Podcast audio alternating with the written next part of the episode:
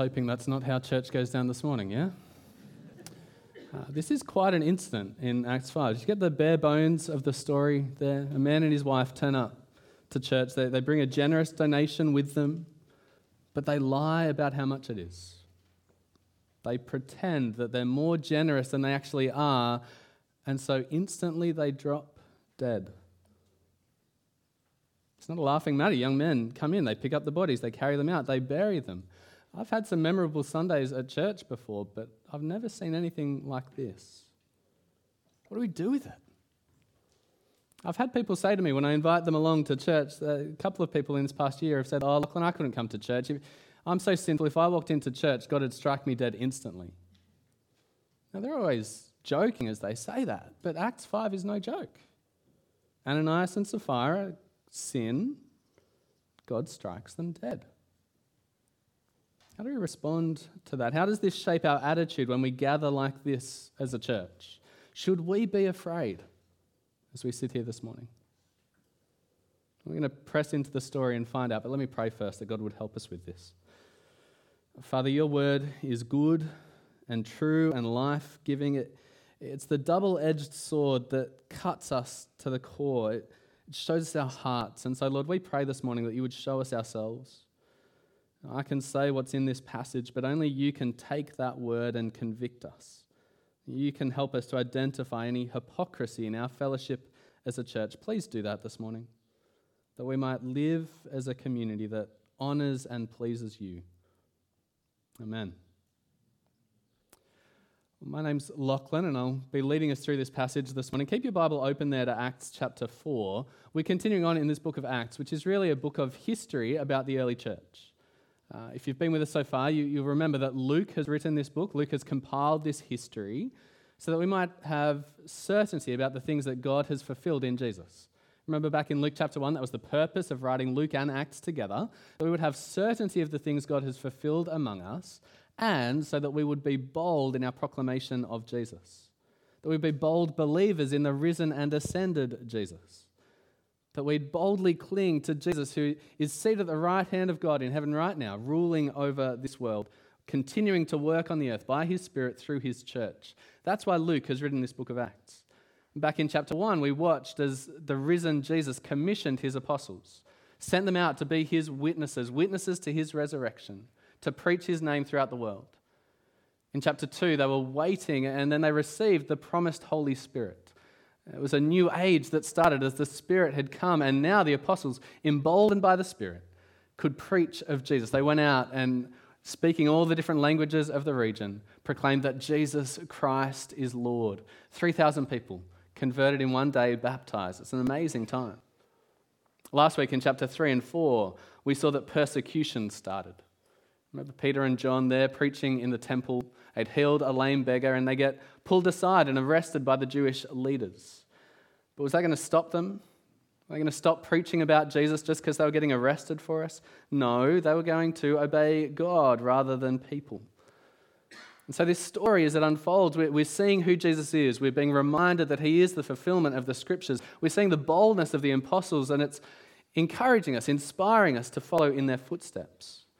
So, by this stage, as we hit chapter 4, verse 32, there are about 5,000 men who are Christians, let alone the women and children in that community. And these early days of the church's history were, were bright days. They were happy days, joyful days, days of fellowship, days of teaching sound doctrine. People were getting together to pray and share meals. The world had never seen days quite like these, not since before the fall of Adam. Because never before had the Messiah come. This was the new age. This was the age of the Spirit. Forgiveness for sin has been offered, the Spirit's been poured out. These were glorious days. And the heading that I think helps sum up what we're seeing in verse 32 to 37 of chapter 4, if you've got an outline there, there's no headings in there. I've only got two. It's nice and simple this morning. Uh, here's the first one for you God's grace created a united fellowship of believers. That's the glorious days of this early church. God's grace created a united fellowship of believers. Have a look at Acts 4, verse 32. Now, the entire group of those who believed were of one heart and mind, and no one claimed that any of his possessions was his own, but instead they held everything in common. It's wonderful, isn't it? A beautiful, united fellowship. Now, I need to say this is not communism, okay? This is not socialism. Some people take this part of the Bible and go, oh, Christians should be communists today. Let's, let's go, let's bring this about. No, no, this is the united fellowship of believers created by the grace of God.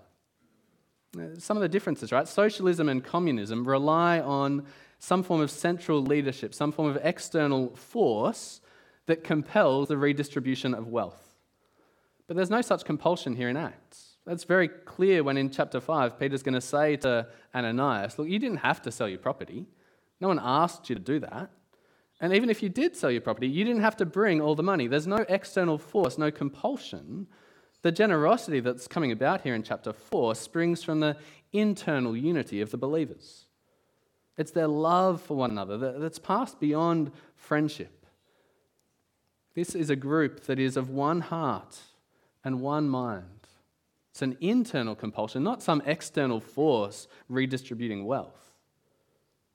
When it describes the people as of one heart and one mind, it reminds us of something in the Old Testament. This is actually part of what God had promised would happen under the new covenant. In Jeremiah 32, God is speaking of this new arrangement that he'll make with sinful people. He says in Jeremiah 32, They will be my people, and I will be their God. I'll give them one heart and one way, so that they will fear me always. That's what we're seeing played out in Acts chapter 4. God has fulfilled this promise, He's given His Spirit, and now the church is one heart, one mind. And so these Christians live like family. No one's holding on to their things as if they're exclusively theirs. They all understand that everything that they have, well, it's not really theirs, it belongs to the Lord. It's all to be used for His glory. They're just managing God's wealth, not their own money. They're selflessly loving one another with the love that Christ has shown them. Now, this isn't communism, no coercion here. This is grace. God's grace operating in a community, bringing about a unity that nothing else could bring about, bring about a selflessness that nothing else could bring about. Verse 33 shows us what the apostles were doing. With great power, the apostles were giving testimony to the resurrection of the Lord Jesus and great grace was on all of them. The apostles are preaching about the resurrection. They're not giving tithing talks, they're not passionately pleading for money. They're just pointing people to the glory of the resurrection of Jesus. It's the same thing they've been preaching from day one. The same message that we've seen in Acts 2, Acts 3, Acts 4. The same message they'll keep preaching throughout the rest of Acts. It is this preaching that creates the united fellowship of the church. Sometimes when we think about church unity, everyone loves church unity these days. We want to be united. We want fellowship. We want to feel like we belong. Uh, sometimes we try to bring about unity by talking about unity. We try to create fellowship by talking about fellowship and having activities and events where we just kind of hang out together as if that's going to bring about this sense of fellowship. But you don't get unity, you don't get fellowship by focusing on them. You get unity, you get fellowship by preaching Christ. It's as we preach Christ, as we see and fix our eyes on the risen and ascended Lord Jesus, the, the risen Jesus of the apostles' teaching, as we sit together under God's word, as we together join in the proclamation of Jesus, then we're running in the same direction. Then we've got the same mission, we've got the same joys and challenges, we share those together, proclaiming Christ in the world. That's fellowship. Not by focusing on fellowship, but by focusing on the mission that we're called to, focus on the apostles' teaching of Jesus. And so that's what's happening here in Acts 4. The apostles teach of Jesus, the early church unites, and God's grace is evident among them. See verse 34. For there was not a needy person among them, because all those who owned lands or houses sold them, brought the proceeds of what was sold, and laid them at the apostles' feet. This was then distributed to each person as any had need. Has anyone done that this week? You come to church this morning, you've sold your house, you've sold a piece of land, and you've brought the full amount to donate to church. Anyone? This is substantial generosity. This is not what we're used to today. This is a group of people with their eyes fixed on the resurrection. They know Jesus is risen, they know that they will rise too. They know that when that happens, they're not taking any money, any possessions with them. They believe Jesus. And so they're just obeying the command that he gave his disciples in Luke 12.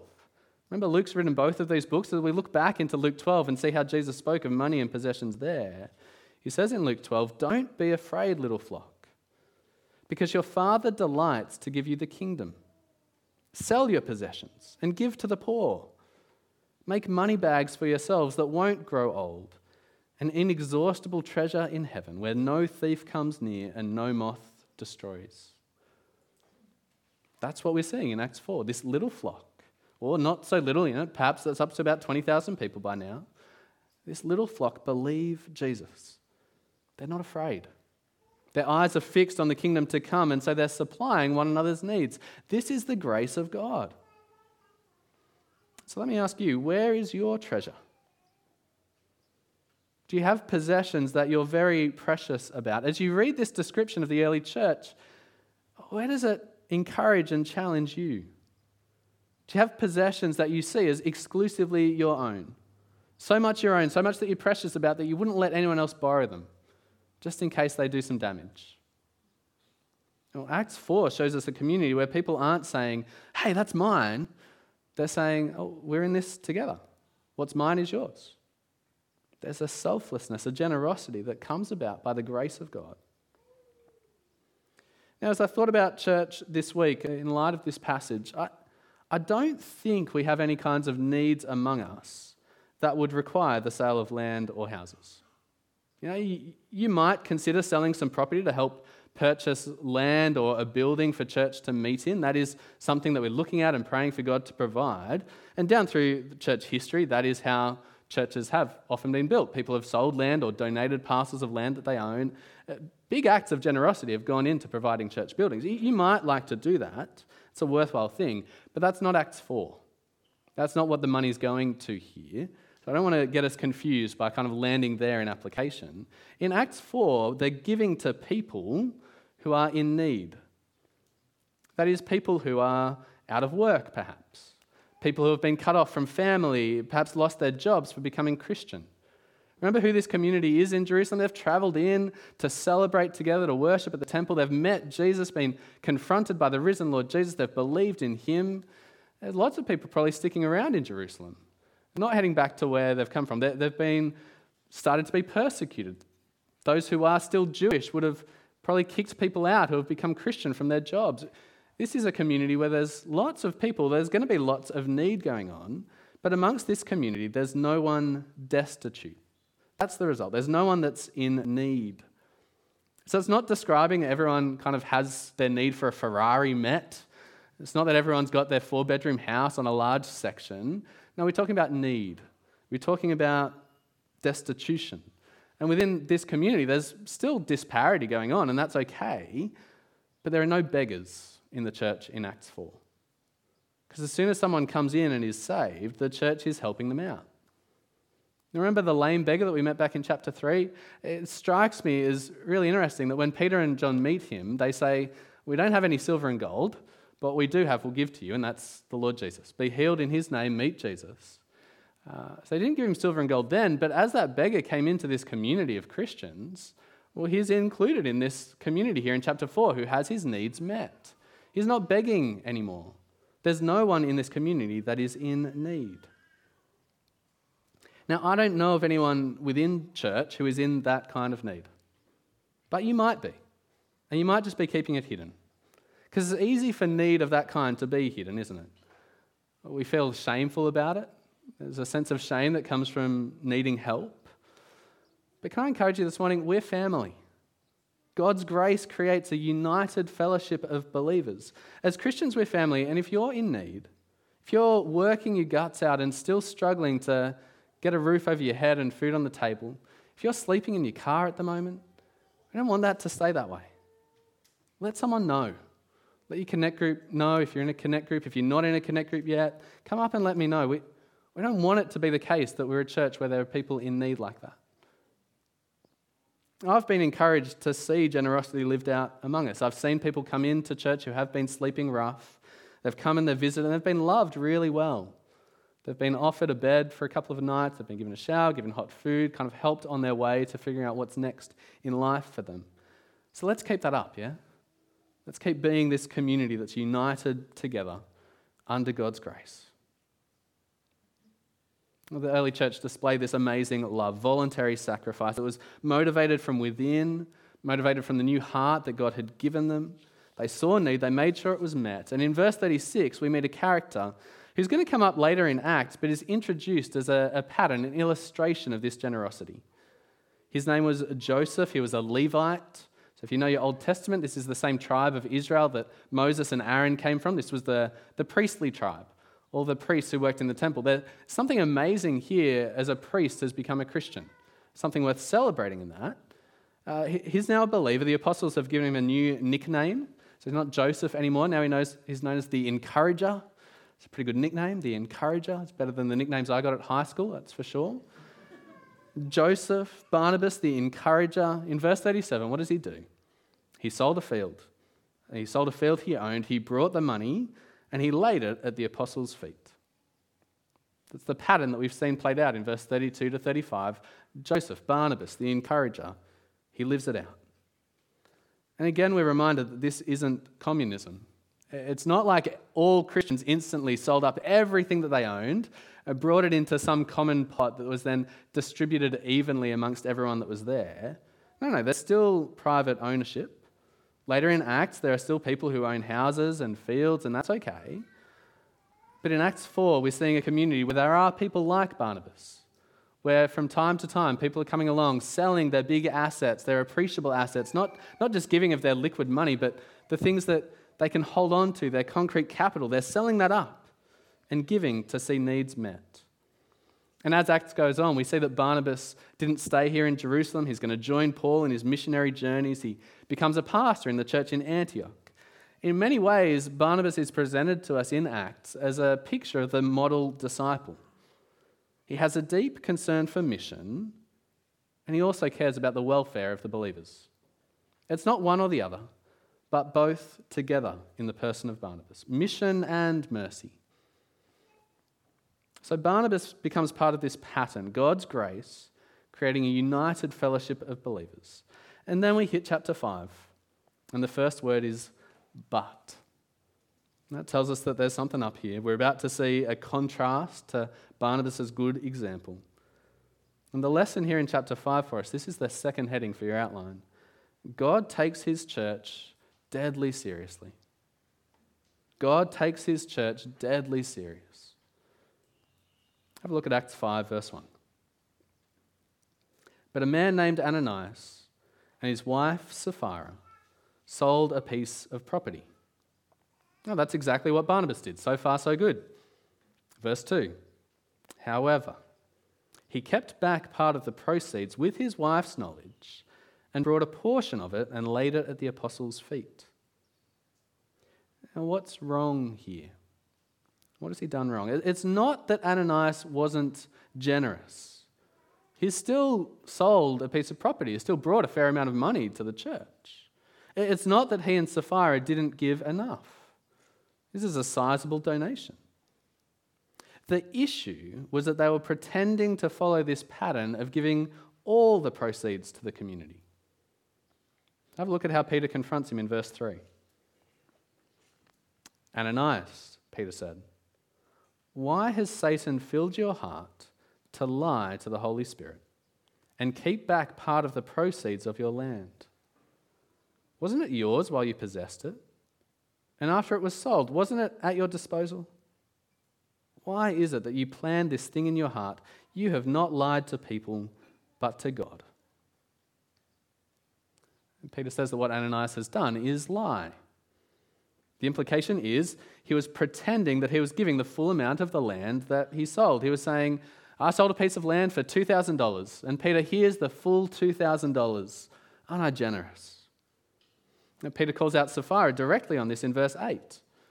When she turns up, Peter says to her, uh, Tell me, did you sell the land for this price? She says, Yes, for that price. She outright lies to Peter's face. That's the issue here. It seems obvious that Ananias and Sapphira have seen other people coming to the temple, which is where the apostles were teaching and gathering these thousands of people. And they're seeing people come to this gathering and lay down their generous gifts. And uh, such people are being rightly honoured and thanked. They're getting a reputation amongst the community. And Barnabas even got a new nickname, right? And so Ananias thinks, look, I want a piece of that. I want a new nickname. But when he sells his property, he loves his money too much. He looks at this cash and he thinks about all the great things that he and Sapphira could do with it. They could buy a new donkey, like the best donkey on the market. They could take a trip across the ocean to the Greek Isles. You know, it's not too far away. It's a pretty beautiful place to go for a holiday. He couldn't bear the thought of giving all the money away. And you need to notice that Peter says it would have been fine for Ananias to keep his land. He was under no constraint to give it, no constraint to sell it, no constraint to give the full sale price. Verse 4, Peter says, The land was yours. When you sold it, the proceeds were yours. It was up to Ananias what to do with the money. He could have come and said to Peter, Hey, actually, I sold my land for $2,500. I'm going to keep 500 of it for now, but here's 2,000 of it. Could have given the same amount, just been honest about how much he'd sold it for. And Peter and Ananias might still have had a, a chat about generosity at that point, but the issue here is bigger and uglier and more serious in the sight of God. Ananias and Sapphira are hypocrites. That's the right language to describe this. They want the reputation of generosity, so they lie. They love the praise of people. They want to look more generous than they really are. They want to be thought of as great and godly and sacrificial while not actually being willing to give up everything. They want the appearance without the reality. That's hypocrisy. And God hates hypocrisy. God hates lying, and hypocrisy is a lying life. It's, it's living the lie. Uh, God is true, always and ever speaks the truth. Satan is the one who is the father of lies. Which is why when Ananias turns up, having crafted this scheme of deception with his wife, Peter says to him, verse 3, Why has Satan filled your heart to lie to the Holy Spirit? You want to know about spiritual warfare in the church? This is where spiritual warfare happens. Not in crazy demonic experiences with someone's head whirling around and loud shrieks. No, no. In the temptation to trade truth for the lie. That's where Satan wants to get in and get us to paint spiritual beauty where it doesn't exist, to paint virtue where it doesn't exist. When you do that, when you engage in hypocrisy, you're following the devil, not the Spirit. Hypocrisy in church is not just lying to people, it's lying to God, it's lying to the Holy Spirit. God takes his church seriously. He dwells in his church by his Spirit. This morning, as we gather, God is here. The holy, holy, holy God is here by his Spirit. It's not a social club that we come together and just have some tea and bickies. We're gathered around the throne of God. We're purified by his presence. And so, as I read this story in Acts 5, I wonder if Ananias and Sapphira realized that. Maybe they didn't believe that the Spirit was really present in the church. Maybe they were just operating on a human level, seeing a gathering of people that were coming together, sharing some stuff in common. They never even thought about the real presence of the Spirit of the living God, that God was there. Maybe they believed that He was there. They believed in His presence in some theoretical way, but they just didn't think that He knew the thoughts of their mind. Maybe they knew the Spirit was there, but they thought they could get away with this deception. If they kept their story straight, they could lie really well no one would know. Or perhaps they thought that the Holy Spirit was real and was there, but just that he would never punish them for their deception. Perhaps they had a view of grace that said, oh, no matter how devious and hypocritical you are, God's just going to tolerate it. It'll be okay. I don't know what it was for them that made them come and think they could lie to the Holy Spirit and discredit the Holy Spirit.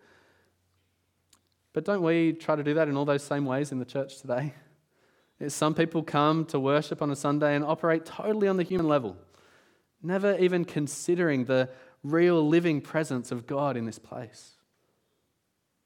Some come and give kind of a theoretical assent to his presence. Yeah, God's here. But we don't really come to terms with the awesome fact that it's God who is here. He's hearing every thought, He's seeing everything that comes into our imagination, He's seeing our hearts. Others of us come and we convince ourselves that The thoughts of the heart, they're not serious enough to kind of put off in our lives because well, grace always means tolerance, right?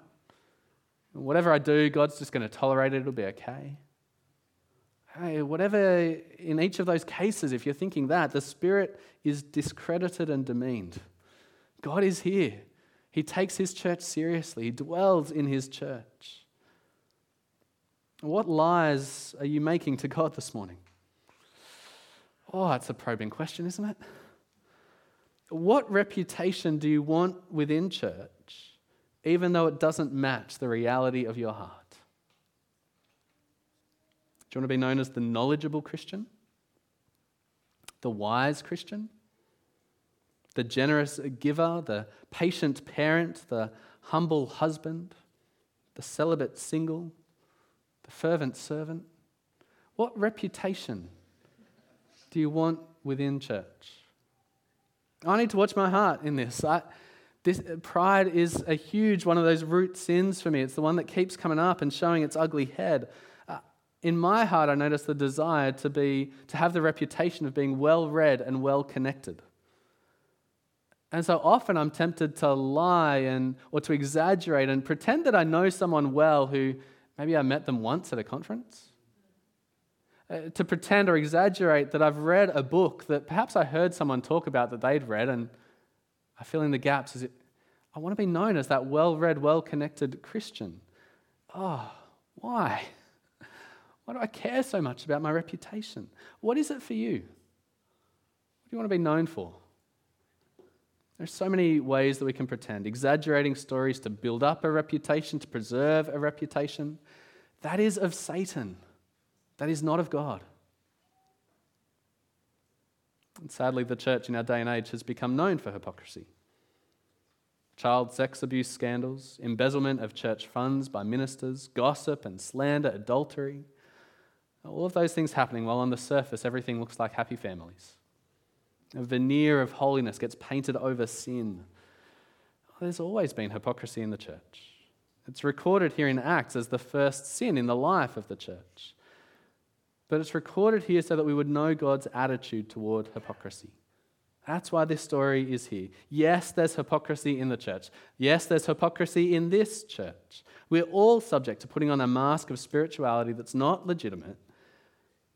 But sinning saints who feign holiness, who fake virtue, who pretend at godliness, that is very dishonoring to God. Now, the church is full of hypocrites, absolutely. None of us truthfully, none of us lives lives the way that we ought to live. None of us lives perfectly. None of us lives the Christ like life. So we should never pretend that we do. We shouldn't act as if the realities of our sin don't even exist. We gather together as a community of sinners, pleading the mercy of God, clinging to the righteousness of Christ, never comfortable with sin but inviting God's inspection, that He might search our hearts, that He might show us our sin and refine us and purify us. In Acts 5, hypocrisy is exposed. And God shows how seriously He takes it. He strikes Ananias and Sapphira dead. God is not playing at this thing called church. He is dead serious about his church. Hypocrisy acts like a cancer within a community. It, it, spreads, it sets a culture of pretending that means sin is never actually dealt with. That's the danger. If we keep covering it over and pretending like things are going okay, we never deal with the sin that God wants to deal with. And so when God sees hypocrisy here in the early life of the church, he cuts it out swiftly. And the result is that people fear God. See verse 5? Acts chapter 5, verse 5. When he heard these words, Ananias dropped dead, and a great fear came on all who heard. Fear. It's repeated again in verse 10 to make sure we get the point. Instantly, she dropped dead at his feet. When the young men came in, they found her dead, carried her out, and buried her beside her husband. Then great fear came on the whole church and on all who heard these things. So, the reason Ananias and Sapphira dropped dead is not because this happens to all hypocrites. When we get to chapter 8, we meet Simon the magician. He's a hypocrite, he doesn't drop dead instantly. Uh, God hasn't struck me dead yet, and I've been a hypocrite within church. So it's not that this is the common pattern for hypocrites within church. But the reason Ananias and Sapphira dropped dead is to give a stunning warning to the whole church. In these early days of their life together, God means for his people to fear him. God means for his people to fear hypocrisy. He means for us to be afraid of treating the Holy Spirit with contempt. Yes, fear is the right response to this passage. As we keep going in the book of Acts, chapter 9, verse 31 gives us a great summary of the life of the early church. In Acts 9, verse 31, we hear that the church th- spread throughout all Judea, Galilee, and Samaria, had peace and was strengthened. Living in the fear of the Lord and encouraged by the Holy Spirit, it increased in numbers. Did you see what characterized this early church? It was the fear of the Lord. That same fear that gripped them the day that Ananias and Sapphira died was still with them months later as they gathered in Acts 9. So if you hear this story this morning and you're afraid, that's right. Fear God. Put sin to death in your life. Did you come to a social club this morning? Did you come to share tea and bickies, catch up with some friends? Or did you come to the church of the living God? To the united fellowship that God's grace has created? Did you come with a mask on, with a facade of spiritual purity? Or did you come to pursue purity, to confront your sin, knowing that you're not there yet, knowing that none of us is there yet, knowing that the Spirit already knows all of our sin? Did you come prepared to be honest with one another so that we would pursue purity together? God's grace created a united fellowship of believers, and God takes his church dead serious. Let's treat the church the way God treats it. And so let me pray that we would be all that God wants us to be. Let's pray.